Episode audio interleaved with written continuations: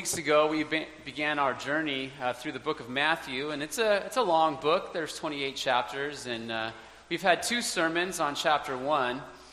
And I'd actually like to pause uh, today and take a look at verse 21 of chapter 1. And so we're going to look at just one verse today uh, Matthew chapter 1, verse 21. That can be found on page 1497 of the Pew Bibles. And I, I think it'll become clear as we go why this is such an important uh, verse to pause and to meditate on um, before we launch into the rest of the book of Matthew. Again, chapter 1, verse 21. Hear the word of the Lord. Uh, the angel is speaking to Joseph in his dream and says, She, Mary, will give birth to a son and you are to give him the name Jesus because he will save his people from their sins. This is the word of the Lord. Um, so the angel says to Mary that uh, Jesus is going to save his people from their sins. And so before we move on, like I said, I want to stop here and consider this. Um, because this could mean a lot of different things. All we have to do is supply our own definition for the word sin and supply our own definition for the word saves. And all of a sudden, this can mean whatever we would like it to mean. So, for example, in our culture today, the greatest sin imaginable is me simply not being my true, authentic self. So, if I live my life according to the expectations of others, under the oppression of family and tradition and religion, never being able to express who I really am inside, there is nothing worse than that. That is the greatest sin I can commit against myself and against the world. And so, if that is what sin is, if that is what sin is, then salvation is simply gaining the courage to be and express who I believe I really am. Is that what the angel means? Is that what God means when we're told that Jesus came to save his people from their sins? Others believe the greatest sin in the world is social and political. They would say that every human being is good and that the only reason that people do bad things is because they're formed and shaped by this sinful world. And so, in that scenario, salvation, right, if that's sin, then salvation is social and political. We just need to find the right economic conditions, the right social conditions, so that everybody can flourish.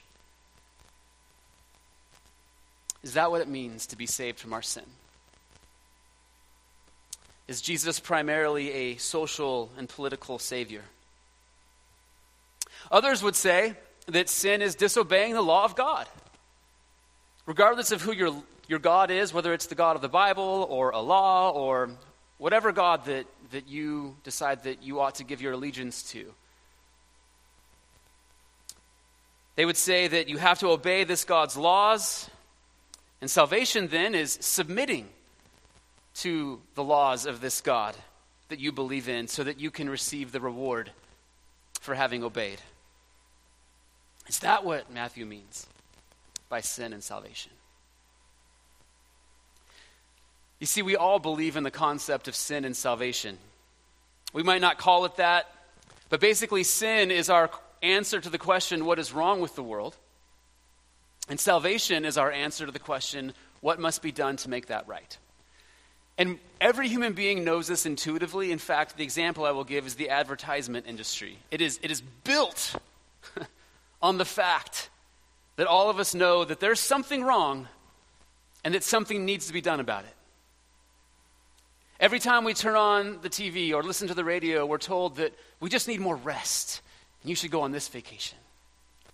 You just need to have this wonderful experience and, and you will feel complete. You need to eat the right food, drink the right drink, have the right experience, and all will be well with the world. And so we need to know as Christians, when the Bible talks about sin and salvation, what is being spoken about. Because Matthew chapter 1, verse 21 tells us exactly why Jesus came to this earth. He came to save his people from their sins. This is the theme verse of the entire book of Matthew. This is the thesis statement. It's what the rest of this book is about. So here's our outline for this morning. First, we're going to look at the nature of sin, and then we're going to look at the consequence of sin, and then finally, we're going to dis- discuss salvation from sin. So much has been written over the years about the nature of sin, but essentially, we can boil it down to two things. Uh, the nature of sin consists of guilt and corruption. Um, we're guilty because we have broken God's law in our thoughts. We've broken God's law in our words and our actions. Uh, and we're corrupt because we're the kind of people who break God's law. Right? We sin because we're sinners. James tells us there is only one lawgiver and judge. The Apostle John, John defines sin as lawlessness, which means if God is the lawgiver and judge and sin is lawlessness, then God's law is the law that we are guilty of breaking when we sin and God is the one we are accountable to. Paul says each of us will give an account of ourselves to God. So, just like when we cross the border into another country, all of a sudden it's that country's laws and that country's judges that we have to be concerned about. So it is with God, except He is the universal lawgiver, He's the universal judge. He is the one to whom we all must give an account. So, if God is the lawgiver and judge, if sin is breaking his law, and if each one of us are accountable to him, the question is how does somebody know if they are guilty of breaking God's law? And there's essentially two ways. One is our conscience. Um, Paul in Romans, speaking about non believers, says that the requirements of the law are written on our hearts. And this, is, this explains why every culture and every time and every place agrees on a certain core set of moral absolutes. Murder is always wrong, stealing is always wrong. Because God has written his law on our heart, and at some point we all know intuitively that we have sinned against God. Now, conscience is not foolproof. Um, sometimes we feel guilty about things we should not feel guilty about. Somebody who's been abused can feel guilty uh, and feel like they were responsible. That is false guilt. They ought not to feel guilty about those things. Some who grow up in a real legalistic environment uh, can take on laws that are extra biblical, that God never said, Thou shalt not about, and yet they can carry with them their entire lives feelings of you know, guilt because they're not giving themselves to certain practices or they're disappointing their family or their community. Yet the opposite is also true. We can, we cannot feel guilty about things that we ought to feel guilty about. We steal and tell ourselves, oh, it's fine because that person's really wealthy and I needed it, I deserved it. It's easy to give ourselves to business practices that are questionable because there's a lot of pressure on us. And, it, and it's what we have to do to survive and to keep our employees and to uh, provide for our families. And the Christian sexual ethic is now considered backwards and repressive. And many people, even inside the church, have reinterpreted God's law and no longer feel guilty about crossing those boundaries either. So, our conscience is not a perfect guide, which means we need a better and more reliable way of knowing if we have broken God's law. And the only way to know is to know God's word inside and out. Since we are prone to feel guilty about things we should not feel guilty about, and we are also prone uh, to not feel guilty about things that we should feel guilty about, we must have our mind and heart shaped by God's word. Now, here's how high the standard is, though, of God's word. If we go all the way back to the 10th commandment, this is what we read You shall not covet your neighbor's house, you shall not covet your neighbor's wife, or his male or female servant, his ox or donkey, or anything that belongs to your neighbor.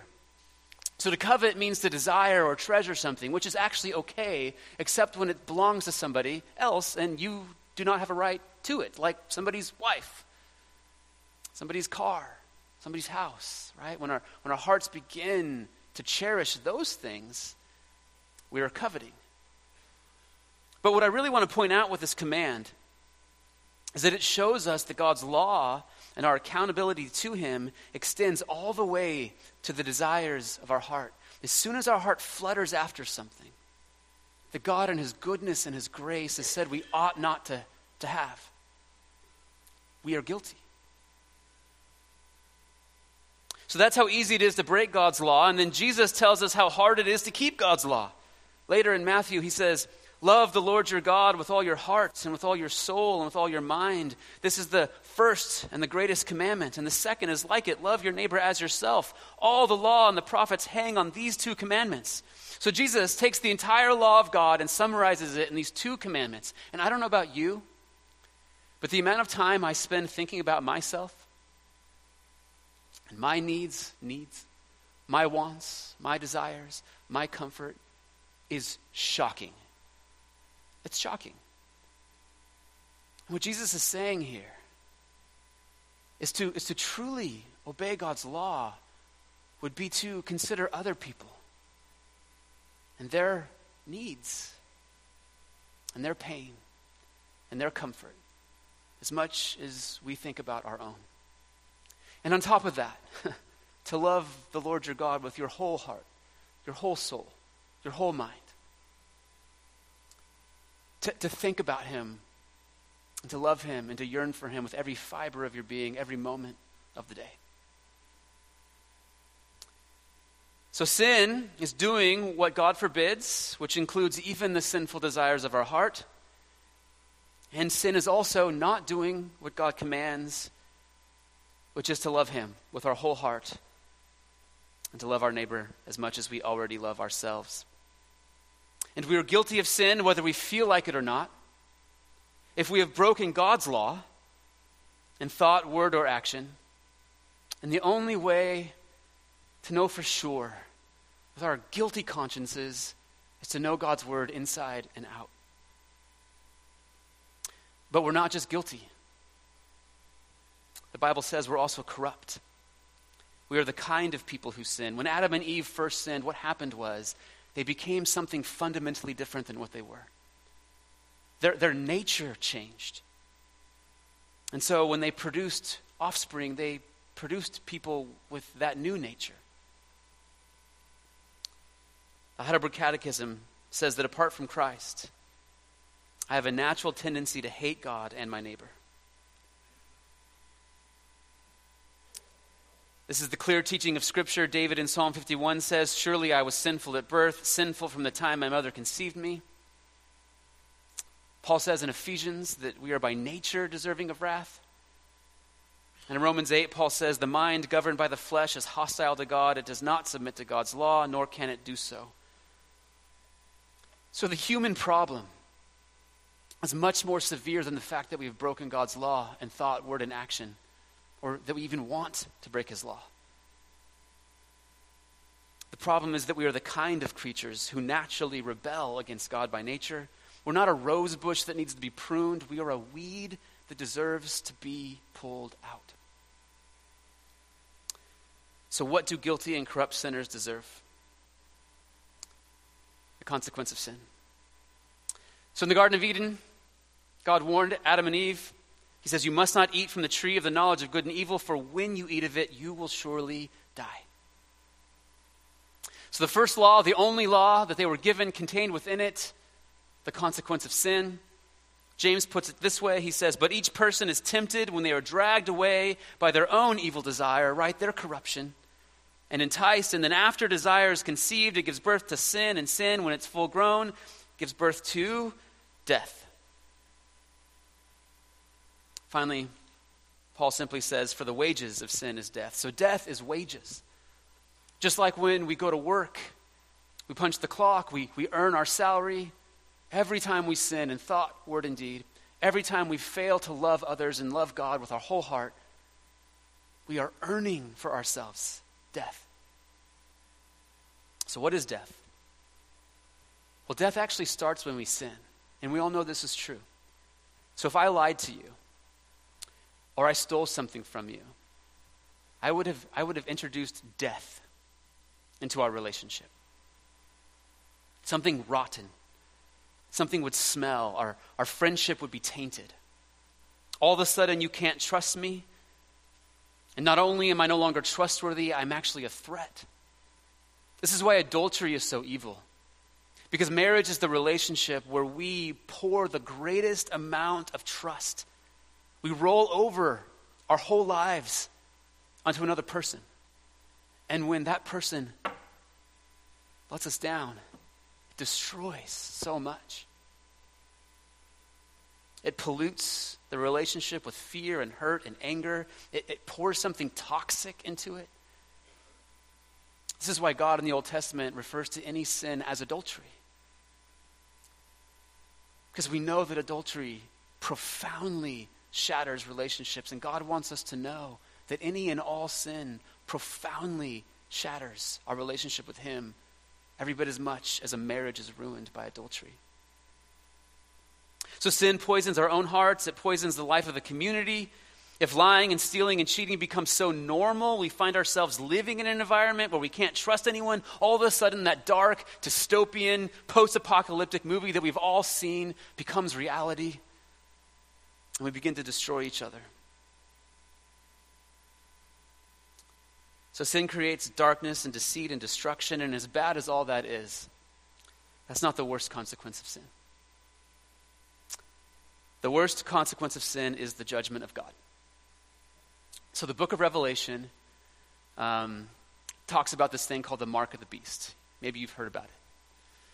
Well, what the mark of the beast really is, is it's, it's a metaphor explaining what happens when a heart becomes so hard that it no longer can repent of its sins.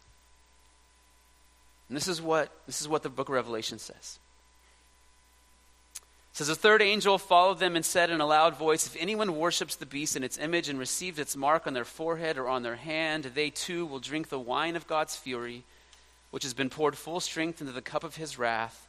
They will be tormented with burning sulfur in the presence of the holy angels and of the Lamb, and the smoke of their torment will rise forever and ever.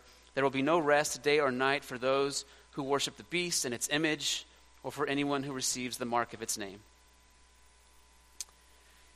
You see, the death we earn with our sin is more than just the consequences of our sin that we unleash in this life. It's an eternal death.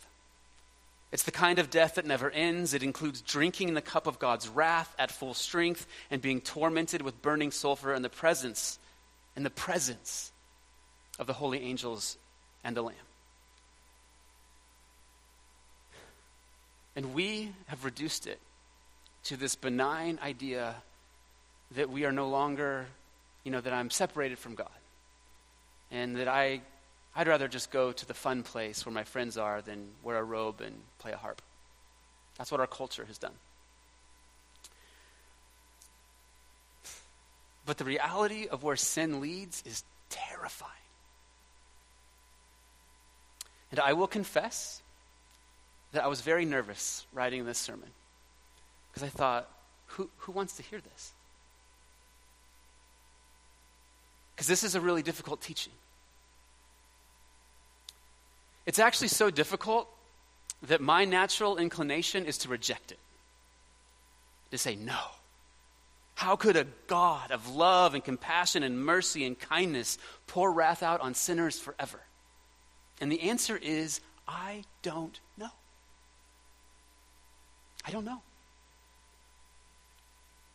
But this is the clear teaching of the scriptures. And God's word is more true than what I think or what I feel. But if this is what sinners deserve, if this is the most serious consequence of sin, then what Jesus has done for us is more wonderful than we could ever, ever imagine. Listen. But he who was pierced for our transgression,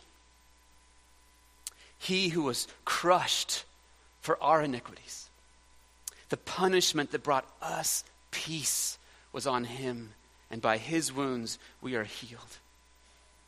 Which means when our hearts struggle with this teaching, the reason this seems so odd and disproportionate to us is because we don't understand the sinfulness of sin. And ironically, the more we understand the sinfulness of sin, the more we understand the love of God. That He would be willing to take this in our place. See, when we look at a garden and we see a weed, we don't consider any other option but pulling it out. And yet God looked at us and He became one of us. And He suffered in our place and He did that to transform us into a flower. Let me give you a couple other examples.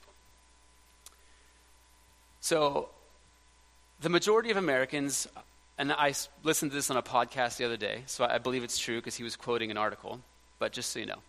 He said the majority of Americans actually do not approve of the death penalty, if polled. However, if you mention the uh, Boston bomber, or you mention Dylann Roof, who was the young man who shot up the African Americans in um, that church in South Carolina, if you mention those two people, all of a sudden the majority of Americans actually do approve of the death penalty, which is fascinating. It's fascinating because what that actually means is the majority of Americans always approved of the death penalty. What, what they didn't like was that it couldn't be administered fairly. But as soon as somebody whose crime is so heinous that it, that it, that it you know, blows our mind um, and their guilt is so obvious that there's no doubt that they're the ones who did it. As soon as that person emerges, everyone says, sure. I cannot think of a more, uh, there's got to be something. Which means our perception of justice depends on our ability to understand how evil something actually is and how guilty someone actually is of committing that evil. Let me say that again. Our perception of justice depends on our ability to understand how evil something actually is and how guilty someone actually is of committing that evil. And the scripture says that our hearts are deceitful above all else. So, the biblical teaching then about the white hot, unrelenting wrath of God against sin is there to help us grasp how evil every sin is and to see how holy God actually is and how guilty we actually are. It's there to help us see that the sinful corruption of our nature is worse than we ever dreamed, that when we tell ourselves we're not that bad, that sin doesn't deserve eternal punishment, that we're actually deceiving ourselves.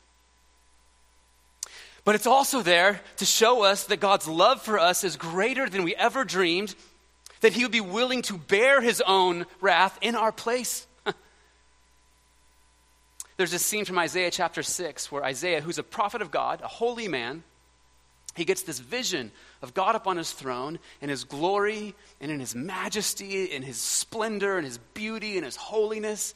And when he sees God up there, his response is, Woe to me, I cried. I am ruined, for I am a man of unclean lips. I live among a people of unclean lips, and my eyes have seen the King, the Lord Almighty. Friends, if we could, if we could see this same vision of God and his beauty and his holiness, we would have the same experience, right? It's like when you, uh, when you think you're a pretty good baseball player, and then you meet somebody who's a way better baseball player. All of a sudden, the distance between you and them, you feel crushed by it, right? When we think we're a good person and we see God, whew, Isaiah was crushed by the distance. He says, I am ruined. That word means I was, dest- I was destroyed. So that the picture is of Isaiah there, and he, and he feels like he's just being ripped apart at the seams because God's holiness. One translation says, I am undone. Undone. Another example imagine a wedding dress. So imagine this young woman, her uh, fiance asks her to, or they become fiance, and right, he asks her to marry him. She's so excited. This has been the dream of her life.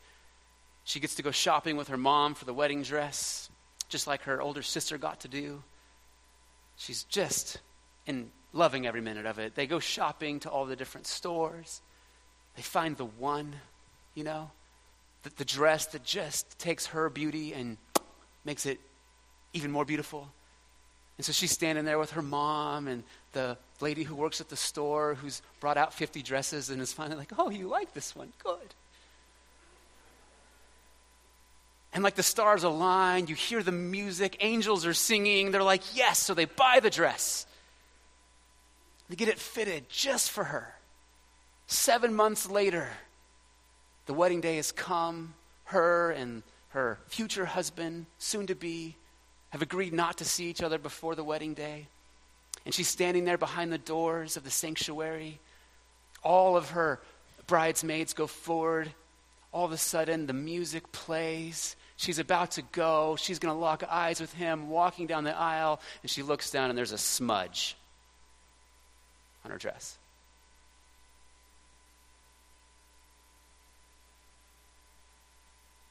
All of a sudden, this moment that was supposed to be beautiful, majestic, is ruined. It's ruined. She's walking down the aisle, tears streaming down her face. Everyone thinks because she loves the guy, but no, it's because she is horrified that there's a smudge on her wedding dress. I mean, this poor girl, right? This is a moment she's looked forward to her whole life, dreamed about. And here it is just shattered. And if one smudge on a wedding dress can just flip something like that, how much can one sin separate us from a holy, holy, holy God.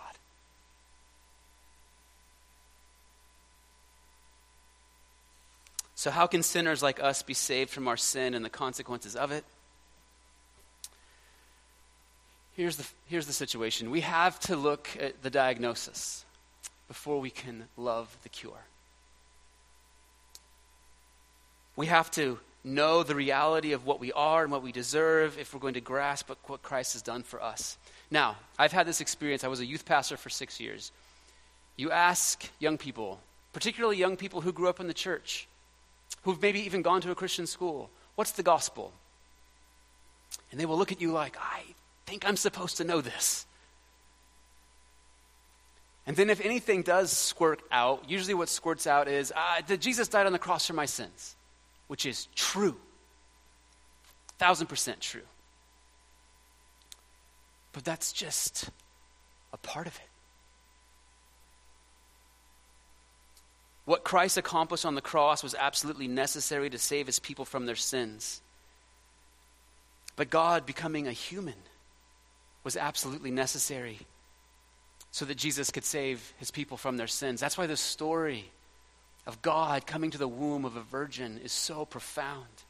Jesus had to be God because only God could come into this sin soaked world and live a perfect life. And then only God could bear the weight of what we deserve. He also had to be perfect because if he sinned, then he would have to deal with his own sins with God. So he had to be God to be morally perfect to save us, and he had to be God to be powerful enough to save us. But he also had to be a human because only a human can represent humans to save humans. It was a human that got us into this mess, and a human needed to get us out. So Jesus, as a human, perfectly obeyed the whole law of God. He loved God with his whole heart, his whole soul, his whole mind, and whole strength. He loved his neighbor as himself perfectly. He never coveted anything. He was filled with thankfulness and generosity. So Jesus didn't just die on the cross for our sins, He spent nine months in the womb of a virgin to save us from our sins. He obeyed his parents every day as a child to save us from our sins. He lived a life as a man acquainted with sorrow and grief to save us from our sins. The writer of the Hebrews says, Son though he was, he learned obedience from what he suffered, and once made perfect, He became the source of eternal salvation for all who obey him. So the eternal Son of God was always infinitely perfect, eternally, right? Forever begotten of the Father. But as a human, he came and he had to be made perfect through suffering and obedience. Why? Why? Because we have two problems we're guilty and we're corrupt. So he paid the penalty that we deserved on the cross, suffering in our place for our sin. But he lived a perfect life so he could give us his perfection, so he could cleanse us with the flow of his blood. Right? So it's like a carpet stain, right? If you, if you clean the top of it, it comes back up, right? You can't just take care of the guilt, you got to take care of the corruption underneath as well. And so Jesus lived a perfect life, fully obeying God in every single way, so that he could give that to us. See, it's not that we just don't, we don't just need to, it's not as if we never sinned. It also has to be as if we perfectly obeyed. And so Jesus accomplished both of those things in our place. Peter tells us that when he suffered, he made no threat. Instead, he entrusted himself to him who judges justly. And so, in the crucible of the cross in the garden, when, when all of our faith would have broken hours before, Jesus held on to faith. He trusted that God was good, even when everything that he felt was telling him that, that God is not good and that God has abandoned him.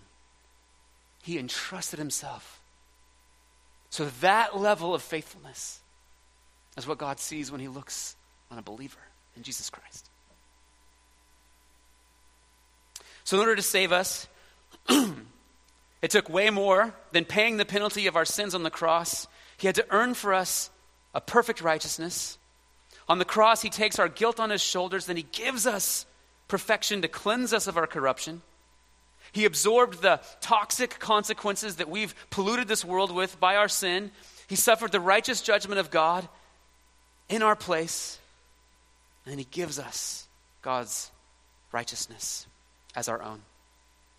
Paul says, God made him sin who had no sin to be sin for us, so that in him we might become the righteousness of God.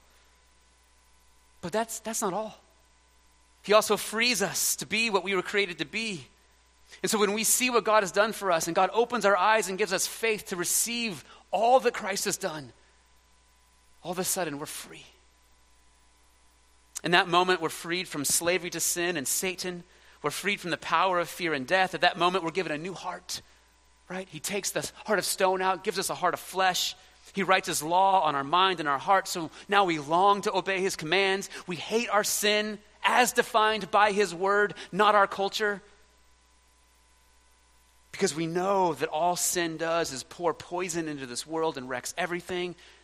We hate it and we begin to hunger and thirst for righteousness, not just the righteousness that we're given in Christ, but actual rightness, righteousness, so we too can love God and love our neighbor. This is what Paul means when he says, Therefore, if anyone is in Christ, the new creation has come, the old is gone, the new is here. And then Jesus rose again, excuse me, for our justification to, to prove that he had the power to save. Now he ascended into heaven and he sits at the right hand of God and he's praying for us every moment of every day. And if this Jesus is for us, who can be against us? And now, with Christ as our brother and God as our father, we're adopted into his family and we belong to him. Friends, all of our sin is gone. And we stand we stand in perfect righteousness before the God of the universe. So, so what that means is whatever sin we're struggling with, God has given us the power to overcome it. Never perfectly in this life, but as we lean in to the reality of the church and of confession and repentance, not as a way of earning anything, because all that's a gift in Christ, but as a grateful response to the wonder and the beauty that Jesus came to save us from our sins. Let's pray. Father, we come to you, and uh, we're so grateful for this teaching, as hard as it is to look at. It also causes us to bask in wonder of what Christ has done for us. When we see the sinfulness of sin, Father, our first response is to want to reject it because the condemnation and the weight of it is more than we can bear. And yet, all we need to do is look to Christ and behold the wondrous mystery of his love for us and his life and his death and his resurrection and his ascension, all for us. The good news of everything that he's came to do. And then he unites us into the church, into his people, that we might go out and proclaim this message to a lost and dying world. Thank you. We pray this in Jesus' name. Amen.